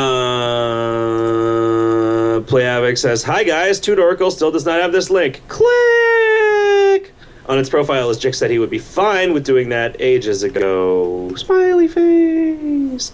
Uh, Yeah, but the two Mr. A familiars still don't have Crown of Thrones, so clearly we we're not getting things done that you would like us to do. Uh, Schlurp says, "Is there still a logic for having MP go by different names for different classes, mana points, mojo points, and muscularity points? It's it seems funny. to introduce an additional level of complexity and potential confusion for players. Muscularity points, especially as it's easy to confuse with muscle points, without offering a great deal of humor or cleverness in exchange. Wow. Uh, would you ever consider just standardizing it on just one of those alternatives? Well, you know the quickest way to our heart, Schlurp. it's, um, I think mean- we can refer to them all as MP, which we do. Yeah, we mostly do, right? Like, I mean, it says, I guess, when you gain them from it. I guess it is possible for you to like use a strongness elixir, and it says you gain five muscularity, hmm. and then use a soda water, and it says you gain five muscularity points, which is confusing. I will admit. I think that is only confusing to muscle classes. Maybe we should turn that into mightiness points. Yeah, I mean, do you think just changing it to something else is the answer? Right. I, I don't know. Um, Maction, Maction, man meat points. Filoni says the sea seems to be unfinished. it Doesn't it, though? uh, uh, any plans in the near term for Grandma to wake up and open some new zones? Maybe find out what horrible purpose those Merkin prayer beads are intended for? Personally, I wouldn't mind seeing a zone of sea ponies with full blown My Little Pony parodies going on. We could drag the bronies into KOL and subjugate them. I don't know about that. I, like, I literally don't know about that. I don't know anything about My Little Pony. I there's there was a I watched some kind of parody video about Applejack eating a lot of apples. There was a bunch of swearing in it. And some of the other ponies were supposed to, I guess, be high on marijuana, Hmm. was the joke. That was pretty funny. That's always a funny joke. Yeah, it was, it was actually pretty funny. Dude, Applejack, you're going to get a wicked bad tummy ache if you eat all those apples. You know, that's a good phrase. Uh, yeah, you know, we started. Um, there was a little burst of enthusiasm. I spent a couple of days. No, I didn't. I spent a couple of hours. Yeah. Uh, like getting everybody back up to speed on where things are down there. Right. Uh, yeah, uh, you know, and then I just like I had that and two other things to work on, and I got super enthusiastic about those other two things. Uh, one of which is the challenge path, which I got. You know, today was really stressful, but I got a bunch of shit done, and I feel pretty good about the challenge path. Right on. Um, you were doing the the work you did today was good. I was enjoying that. That should continue. Um, yeah. Huh? That'll continue, yes. Yeah. Um, yeah, I think people are like Dev has been really well. Okay, so Mr. Magnifico and Gamelli have been really, really enjoying this, which I, I'm happy to see Mr. Magnifico excited about something in the game again. Yeah. He's Has it, has it been a out, while? talking to us about board games and stuff, but now he's like, "Fuck, man, I got to ascend a bunch." And I was like, "Yeah, got you again." Uh, I think it's going to be fun for some people. There are probably going to be some people who, given what it consists of, are not interested in it at all. Uh, but you know, maybe we'll convert some of those people. I'm interested to see. I'm interested to see how this goes over because I'm pretty happy with it, and I hope everybody else is pretty happy with it too. We'll find out. Uh, we were we were super uh, insightful when we came up with the schedule for uh, for releasing these challenge paths because now every year I have to work at 8:30 p.m. on Valentine's Day. Yeah. I mean, what I can't imagine that ever causing any problems at all. I'm sure when you set that up, you couldn't imagine it. Um, well, you know what we do is we say, ah, we're going to do this on, you know, we'll do this on the 15th of the month. And like, well, we don't want to do it like January 15th because we're usually traveling in January. I'm usually traveling in January. Uh, we don't want to do it July 15th because that's like Comic Con, Right. right? So we don't want to do it December 15th because that's the middle of the fucking Crimbo rush. And January, usually there's there's that like kind of refractory period Right. in the beginning of January. Post Crimbo So- show. And so we shifted the schedule. We're like, yeah, you know, February 15th. Like, that's long enough that there's plenty of time to work on it. That's cool. But what we don't think of is when we say, like, day X, this actually ends up creating the crunch time on day X minus one, which is the 14th. Yeah. Right? Because to, to, to release something on the 15th, that means it has to be done on the 14th and pushed out at rollover on the 14th. We could just stop doing that, I guess.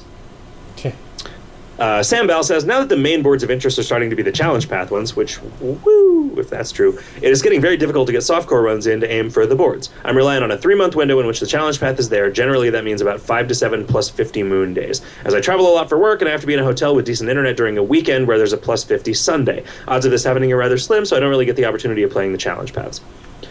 Uh, have you considered doing something about the moon reliance of softcore runs? My suggestion would be making moon reliant items act as if it's a plus 30 moon day when you are in Ronin. I'd say a great moment to implement this would be the day a new path rolls out.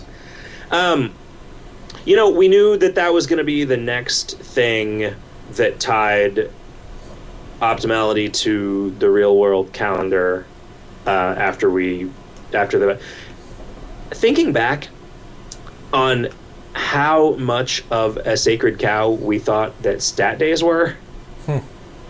You, you know, like looking at like looking at how popular the Valhalla revamp was. Like, we totally just fucking did something right there, and that's awesome. And I think just uh, like the challenge, path, like bees hate you was this amazing spoonful of sugar that helped that stuff that would have normally. And it, this wasn't even like just pissing off speed people, right? Like this was. I was worried that getting rid of stat days and run was going to piss off like casual ascenders, but like we just sort of figured out a way to to do it. Yeah. There was even at that time the concern that the Grimacite stuff, or or whatever you know the the Moon Thrill things, were those were now going to be the thing that made it so people felt like they had to do these runs on a specific day, and you know this is the first high profile expression of that sentiment that I've encountered. Um, maybe we'll see some more. Or, or maybe we won't, and this will be a thing. It's like, well, this is the compromise that only upsets a couple of people. You know, only makes a couple of people feel stressed out about it. Anyway, Harry Pesto says, Groose and Kloop crown functions? Come on, you know you'll feel really good about yourselves once you've done it. No, I don't think I will. I think I'll, I'll. No, no, I won't. I'll feel terrible. I'm going to do such a bad job of adding functionality, crown functionality to the and Kloop, but I'll feel terrible about it. Yeah, you don't know. You, we may be contemplating some really terrible shit for that functionality. Yeah. I think we've just sort of forgotten about it, and we really do need to just do something with them. Uh, Plucky says, small question. Besides the small tweaks like changing the 8-bit uh, continuum transfunctioner thingy from an offhand to accessory in the Hippo Ballerina, has anyone's input, theories, or even suggestions of new paths influenced or given new ideas for challenge paths? Or has the new challenge paths got decided and done, simply waiting for rollout when the time needs be? Uh, and would there be any more community-created content, such as the MC Frontalot slash legendary beat zones? Um, some ch- like this challenge path i've had a really good idea of what it was going to be for like a couple of months and it has been more or less functionally complete for a couple of weeks. Uh, there's still a lot of tweaks here and there and there were things where it's like all right every time i get a devster to this one point i have to like fake it. Because we need to figure out what's going on you know like the blackbird thing as a result of this. Um, so you know whereas way of the surprising fist was made as a result of shifting gears entirely like six days before the path rolled out. Um, because our, our initial thing that we did a bunch of work for and you know made some changes to things for just didn't it just it kind of sucked. It just didn't go anywhere. Um, the mc frontalot thing i would not describe that as community created content. Right. uh, because front you know he he transcends community. He's like he's a celebrity and he's a friend of ours like a close personal friend of ours you know Yeah. it's not like this is not like some some minecraft shit you know this isn't like a skyrim mod that somebody made you know this is like he's a professional um you know also it was he produced a design doc that was totally usable to make a zone.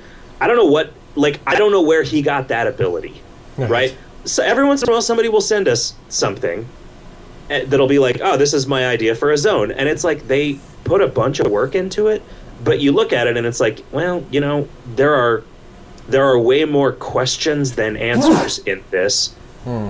if we were to actually start to try to make the thing but the thing that the thing that Front gave us was remarkably comprehensive. Yeah, like I that think dude is just that dude is just good at stuff. It was certainly better than like the first design doc I submitted. Yeah, but those were always. I mean, you know, the, it just with us, it was like always a collaboration, right? And your your part just escalated over time. Right. You know, it was good. Uh, says uh, fake plastic grass was previously attainable only in the St. Sneaky Pete's Day goodies basket, but you brought it back in Crimbo 2010, which gave players a chance to get the crafting discoveries and a tattoo that would otherwise cost a lot in the mall. Also, the pickle factory and its brines and vinegar show up once in a while. This is leading up to less of a question, but more of a request. Now that wrapping paper is over 100 million meat piece in the mall, only a few pieces are floating around, and the majority of current players didn't have the chance to get those four discoveries and a tattoo. Would it be possible to have another limited chance to obtain some wrapping paper as well, as you did with the grass? I know limited time content slash you missed it, too bad is part of the game, but the diamond in me had to ask. Bag. Anyway. I don't think so. Um, No. You don't think this Christmas we'll just say, "Yeah, fuck it. It's wrapped in wrapping paper." yeah, it's it's Crimbo 2005 again, or Crimbo 2004, or was that 2003? It was I think the first one we had wrapping paper. The second one was Bose. The third one the, but we gave everybody a Bose acoustic wave. Yeah. So yeah, so the second one, 2004, was the the one with the tiny plastic sword and the imitation nice watch and stuff in it. Everybody gets a tiny plastic sword wrapped in wrapping paper. Yeah, good plan. Uh, Coril says, any chance of making the haunted gallery less of a pain to unlock might help with the disparity between muscle and moxie classes. Yeah. Is that real? Maybe. Uh, Uh, Um, I guess the impression that I get is that the power leveling non-combats for Moxie classes are really easily accessible uh, compared to and the, the, the bathroom sucks. Uh, also, the Palindome is just in the game and it's a Moxie power leveling zone, which I don't know why that happened exactly. You know, I mean, it was because Sun at Noon Tan Us is a palindrome, and tanning is about Moxie, right? right. Um, yeah, you know, I could see looking at that. I really like the way that the narrative in Spookyraven plays out, though. Um, so yeah, Catatonic Monkey says, "Hey Skully, looking forward to seeing you at the Minnesota meetup this coming weekend. To actually make this a question, can you pimp the event for the locals? Sure. The Minnesota meetup takes place on Friday, Saturday, and Sunday. There are events planned, and I will be at almost all of them, I'm pretty sure. Trying to find the actual thread so I can talk about the specific things that are planned. Uh, Friday night karaoke at Elsie's restaurant, 9 o'clock. Saturday afternoon bowling at Park Tavern. Uh, Saturday night, S A T U R D A Y night. Um, Psycho Suzi's for dinner, Donnie Dirk's Zombie Den for drinks, and Sunday morning at Chatterbox Pub in Uptown. It was Psycho Suzi's. We went there, right? Yep. That, That was the place that bar? was changing locations and needed to get rid of all their booze, and so they just gave us cheap ass booze. Mm. Did they change locations? Yeah, their new place is cool. It's huge. That's cool. Uh, the forum Kebabka says, I presume people have been badgering you about this for a long time, but as far as I know, excluding the recent Way of the Surprising Fist Path, the Lair of the Ninja Snowman has basically no use to anyone. No Ascension use, no farming use. I know you've been remaking the quest lately, so if you get around to modifying the level 8 quest, is there going to be a use for the Lair of the Ninja Snowman? Perhaps a non-combat adventure that gives 10 turns of so-so cold resistance? Wouldn't help the fastest speed ascenders, but it would help some more casual players. Seems like a zone that perhaps have an ultra rare. It also seems like a zone that could perhaps have an ultra rare in it. Um, yeah, it's it's getting a little bit of attention uh, with the McLarge Huge revamp, which is like super close to done, actually. Um, it ended up the that revamp ended up a little larger in scope because of some back end stuff that I decided to work on uh, that I've only really used for it so far. Uh, I've got a real sweet tool. That's what they say about me, Mr. Skully. Yeah, I've got a real sweet tool. Uh, and then here it is where WVO Quine is talking about the uh, the stuff with Alan Moore. So sorry that I didn't see that when it was meaningful. Uh, Lord Bitchalot says, So my question is related to one that I'm sure has been asked before regarding why you decided not to up the buffs on stainless steel garb now that it is, for the most part, worthless. I can't remember why you decided it didn't need buffing. The issue remains that every Ascension I collect yet another piece of this equipment that is absolutely worthless to me. Even if you argue that they're not worthless to equip, you can't deny that having multiple copies are worthless. I suppose I could pulverize it, but that seems sad for something that is a reward for an Ascension well done. My question is, could you implement some way to get rid of it? Uh, well, it could be involving some trading it for goodies or something like discarding it for a bit of extra karma. But I really think it'd be great to have something to do with all the extra special stainless steel gear building up in my inventory. Of course, this would also apply to Plexi and Brimstone, with perhaps slightly increased credit slash karma for those. I guess I would even be okay with getting no more gear as long as you had one in Hagnks or your display case. I'm just sad that these things that are supposed to be special are pretty much a waste of inventory space. Well, they Damn, they used to be special, right? I mean, it's an outfit that you get, and yeah, yeah, you're right that that multiple copies are worthless. I mean, if they pulverized into something that was more interesting, then that's that's probably the right solution to to this sentiment. Right. Um, yeah. Yeah, you can get rid of it. Thank you, says Noodle Mage. No, he says, Can you guys keep being awesome by being one of the few game developers that listen to their player base and release awesome shit that keeps people talking and makes people happy? Thanks. Uh, yes, we can. Yeah, and this was the one where Capum KS, what's the point of Golden Mr. A's? Uh, somebody wanted somebody wanted uh, one, and so I gave it to them. Uh, would it be possible, says Cubs Maniac, to change a clan's name? I have a fully outfitted clan filled with inactives I'm looking into changing into a clan for Redditors. However, I would rather have a name that makes it easier to find. That's a good question. Hmm. The clan name is not as much of a hassle as the player name to change. Yeah, I mean, what if we just, what if we charged a hundred thousand meat out of the coffer to change the name of the clan from the administration? You got to hire somebody to paint the, paint the new name on the building, paint off the old one. Michael Rain says, Check, I'm doing a paper on Kingdom of Loathing for my journalism class, and it'd be great to actually interview you for it. Just a question or two, I guess. Sorry if they're a bit stupid. One, do you enjoy your job? Is the I make video games for a living dream really all it's cracked up to be? Yeah, I enjoy it. Yeah. It's.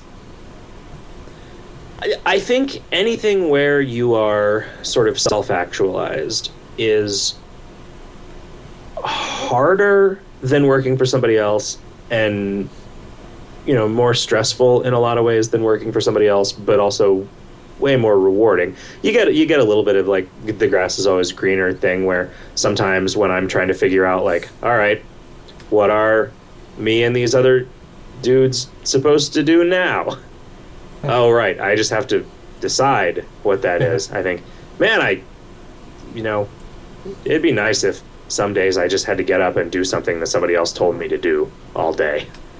And then go home and not be thinking about it anymore or whatever. But it is it is a grass is always greener thing. I mean you know, and most of the things that I don't like about my job are things about they're just inherent to a job Yeah. rather than you know, I mean, I like making video games, and making video games is fun. And the parts of my job where I get to make video games are great. I really don't like being people's boss, so I don't enjoy that part.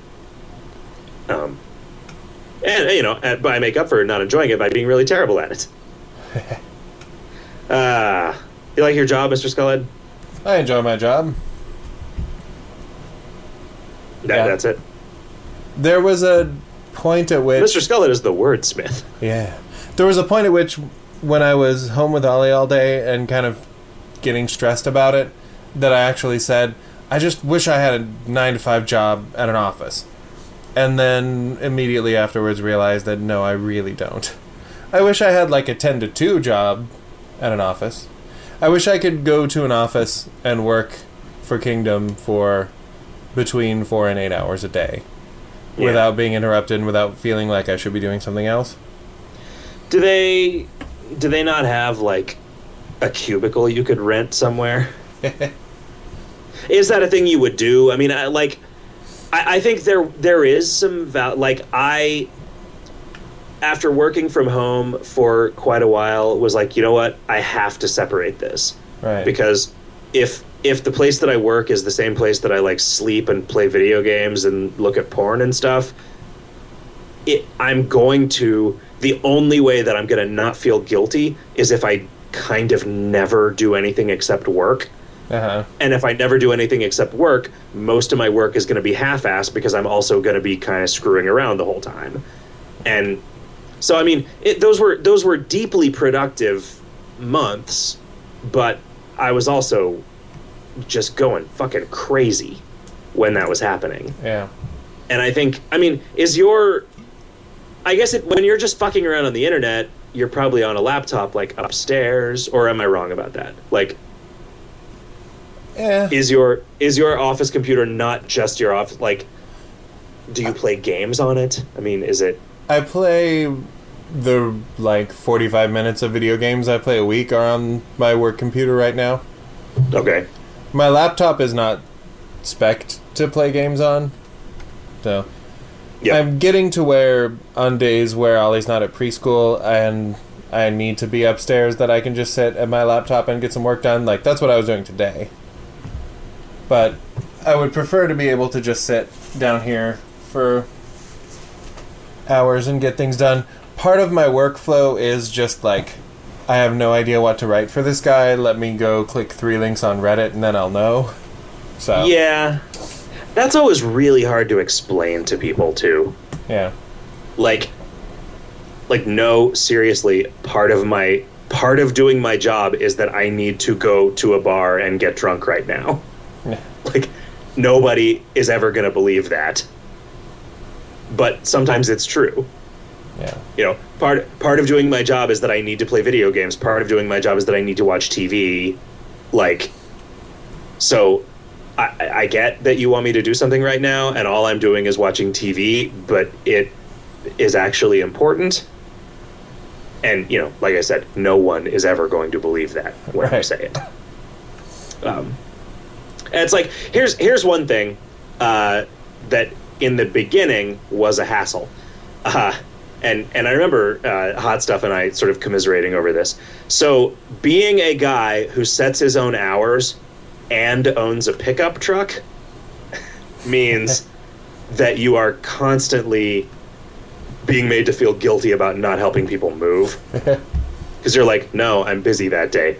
What are you talking about? You set your own hours. Yep. And they have to be sometime, which is why they're that day Right. like it, if i if i don't take my own deadlines seriously there are just no deadlines like i don't have the option of not just making up the rules as i go along. So when i make them up they are real and i am bound to them because otherwise i'm just fucked. And and that's really that's fucking hard yeah. you know? And I think that's why a lot of people who say oh yeah i'd like to run my own business like no you wouldn't. Like you, you'd you would either just like watch tv all day and fail or you would like struggle so hard to uh, yeah i don't know i feel like i am an extremely lazy person but I intellectually acknowledge that I cannot look at the things that I have accomplished and say that is the work of a lazy person. Right. Like that is the work of a of a lazy person who has tricked himself into not being lazy anymore. Yeah. Um, and uh, you know, gotten gotten uh, has been very fortunate to be able to do things that he genuinely cares about. Right? Like it is a lot easier to work hard making a video game than it is to work hard doing something that all it's doing is lining the pockets of your asshole boss. Yeah.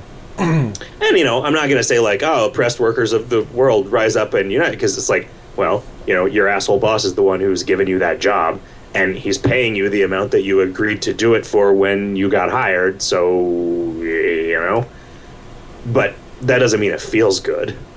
Yeah. How do you feel about the player base in general? He continues. I know you think of some people as dick stabbers that are only obsessed with optimization and nothing else. What of the non-dick stabber parts of the kingdom? Now, them's them's my peeps. I like the dick stabbers too. Yeah, they're I- a delightful challenge. they're they're just um uh, you know that it, it's in a way the people who are seriously concerned with optimizing stuff, they like they keep you honest, right? Like they make sure that the designs that you're producing are mathematically sound, which probably makes them better. Um, you know, there are things that you can't do because of what the Dick Stabbers will do with it that would be more fun for everybody else if they existed. But it's like one of those, you know, who's going to walk away from Omelas situations where it's like, all right, well, do we have, do we crucify the most dedicated players for the sake of of uh, you know putting in a thing that's like fun, but we could probably come up with something that is also fun and balanced. Um, yeah, that's that's it. Uh, question for the actual game: Can we get an extended garden or some such? I haven't thought of it much because Trendy is still not around, but I'd like if I could be in the Halloween and the Christmas Crimbo spirit at the same time. Uh, I don't really know how that would work. I guess it could be one of those things, like if we did it like I keep saying I'm going to do with the tomes, where you can just use all of them in Aftercore. Um, but you know, part of the deal is that for ascension purposes, that's a slot, right? So that we can put new stuff in there every once in a while without having to worry about it being balanced against everything that could possibly be there at the same time. And for another one, if one day runs of anything non-casual become a thing that's easily done, would you nerf slash adjust things to stop this? From what I've heard, this was one of the main reasons for NS13 in the first place. So would you try and stop it? If it happened again, would you continue to stop it? I don't know at this point. Um, yeah, I really don't know. Nobody's done one yet, right? Like, aren't there? There keep being attempts. A one-day softcore no pass. Has anybody done it in NS13? I don't think so. I don't remember. Uh, can we get a like a boss chat effect? Says Numbat. What would it do? It would just append like a boss to the end of everything. Everything that you emote, it just says you do it like a boss. Yeah, but it has to be spelled B A U five. Uh, Elfrian says, I can't recall which of you saying you like licorice and which kind you regard as licorice. Twizzlers are nice, but sure ain't licorice as I like it, and raspberry, while yummy, ain't licorice. So who was it, and do you really like it, or are you just saying so for some kind of incomprehensible to me lols? Uh, I like. I understand that the thing that I thought of as a kid as licorice, which was red licorice, is not really licorice, but like, yes, it is, because that's what people, you know, will call it. Yeah, I Um, think that kind of semantic thing isn't super useful. I mean, if you had to categorize Twizzlers and Red Vines, even though they are not technically derived from the chemicals in the licorice plant, it's fucking licorice, right? Like, in the same way that Snickers is a candy bar, Red Vines is licorice because that's just what. It's more of a like shape and delivery method thing. I I uh, I think our debate is you are a Red Vines guy and I'm a Twizzlers guy. Yeah. Do you like black licorice or do you not? I do, I do. I like Um, uh, I like it. Then the stronger the better. Yeah. Black licorice, which is lit, you know, that's the only thing that is really licorice, right? Right. The- to Although me, you can make the- that stuff without actually using licorice root. Right. So, To me, it's kind of the same argument as the plural of Lego is Lego. Like, yeah, this, come on. yeah, and uh, t- you know, tomatoes are actually a fruit. It's like, okay, cool, cool story, bro. Uh, just doesn't matter right. because you know, wh- when people say fruit, they're talking about fucking fruit, which is sweet, and you know, And if you hand somebody a slice of tomato and say, "Here, have eat your vegetables," and they go, uh, "Technically, there's fruit," I think you are allowed to punch them in the sternum, yeah. possibly the scrotum. Uh, so yeah, I think we both like licorice. Yeah, it turns out it can kill you. Yeah, if you eat way too much of it, you will be toast. Although I don't think anything you can get in the U.S. has enough licorice licorice into it that any bag of it's a lethal dose. Yep. That becomes the thing that I really have to struggle to ration out to myself when I'm on a backpacking trip. Like I've been, I've just been getting this licorice from like the, uh, it's like a sunflower, like the the hippie grocery store down the street. You know. Also, just has this amazing candy section, Hmm. which is weird because it's not like this is like the opposite of what you'd think you'd be selling there. and this is nothing but artificial flavors and yeah, I don't know. I don't know what the deal is. But they just I get these packs that are like half red, half black licorice. And uh, it's it's heavy. It's not it's not really calorie dense enough to justify the weight to take like a whole bunch of it. So I'll just take a little bit of it and it's like my treat. But I, it is always a struggle to just not eat every last bit of it at every moment that I'm hiking. It's it's weird because I keep some at home and I'll I'll buy like a pound of it and that will last me six weeks. You know, eating a couple here and there on the weekends or whatever. be- Ought to be safe. Uh, yeah, yeah. I definitely not going to get that heart murmur explosion thing that it, eating too much of it causes. Uh, Alfredo Boyardi says, Hey guys, I've only been listening to the radio shows the last couple of weeks or so, and it makes me realize that what you are doing and how you are trying to be transparent about the KOL is really awesome. So thanks for not being the typical corporate MMO developer, and thanks for really engaging the player base. It is one of the reasons why I love KOL. Well, we love you too, Alfredo Boyardi. Here's a question. What is the point of different weapon weapon types? I know chef staves require something special to equip, clubs are important for seal clubbers and accordions for ATs, but beyond that, and the difference between ranged and melee, is there anything important about why certain weapons are labeled as different things, like utensils and staves and swords and polearms and stuff? Seems like the only stats uh, seems the only stats that matter are a weapon's power and its enchantments. Am I missing something? or do you want the opportunity to do something with this in the future? There are some things that do it right. Like there's there's that skill that I don't know that anybody ever. This must have been understood, but like advanced pan expert panhandling is more effective if you have a saucepan equipped. Right. I mean, it allows us to do things like that without just saying like, all right, well, this is just a bonus for everybody. Because this is a bonus that you get if you're wielding an X, and this is a bonus you get if you're wielding a Y. Also, there are different attack messages. Uh, so that we don't have to write attack messages for every single weapon, we categorize them so that there's always a way to have the messages make sense and be, you know, tailored to what you're doing, right. which relies very heavily on those those items being typed. Um, so yeah, I mean, it's you know, it's there for whatever we want to do with it. It's nice having subtypes for certain things, right? I mean, we use that to determine which booze items are beer, so that there's you know whatever the salty nuts or whatever that make beer better.